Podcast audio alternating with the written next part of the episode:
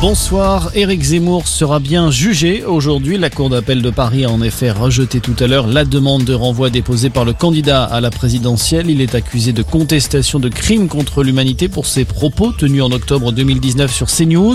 Éric Zemmour avait alors indiqué que le maréchal Pétain avait sauvé des juifs français lors de la Seconde Guerre mondiale. Il avait été relaxé en première instance.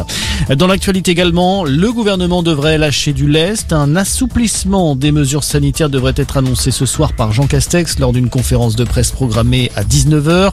Le Premier ministre va dévoiler le calendrier des prochaines semaines avec peut-être une réouverture annoncée des discothèques ou encore la fin des jauges pour les grands rassemblements culturels et sportifs. Quant au télétravail, eh bien l'obligation de trois jours par semaine pourrait être prolongée de deux semaines début février.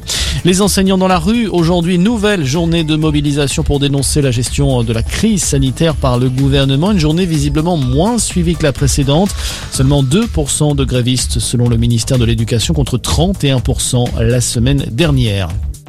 L'ancien président et fondateur de l'association Le Refuge placé en garde à vue à Montpellier, Nicolas Noguier est accusé d'agression sexuelle, d'abus de faiblesse ou encore de corruption de mineurs. Euh, plusieurs plaintes ont été déposées par d'anciens bénévoles de cette association qui aide les victimes d'homophobie en rupture familiale. À l'étranger, Washington promet une réponse sévère si la Russie envahit l'Ukraine. Le chef de la diplomatie américaine doit rencontrer aujourd'hui à Berlin ses homologues français, britanniques et allemands avec un objectif tout faire pour que cette crise ne dégénère pas en conflit armé. Et puis le foot, le torchon brûle entre le Barça et Ousmane Dembélé. Le club espagnol demande désormais aux joueurs français de partir avant le 31 janvier. En fin de contrat cet été, l'attaquant de 24 ans devait au départ prolonger son aventure barcelonaise, mais il a refusé toutes les propositions. Voilà pour l'essentiel de l'actualité. On reste ensemble pour un prochain point d'information.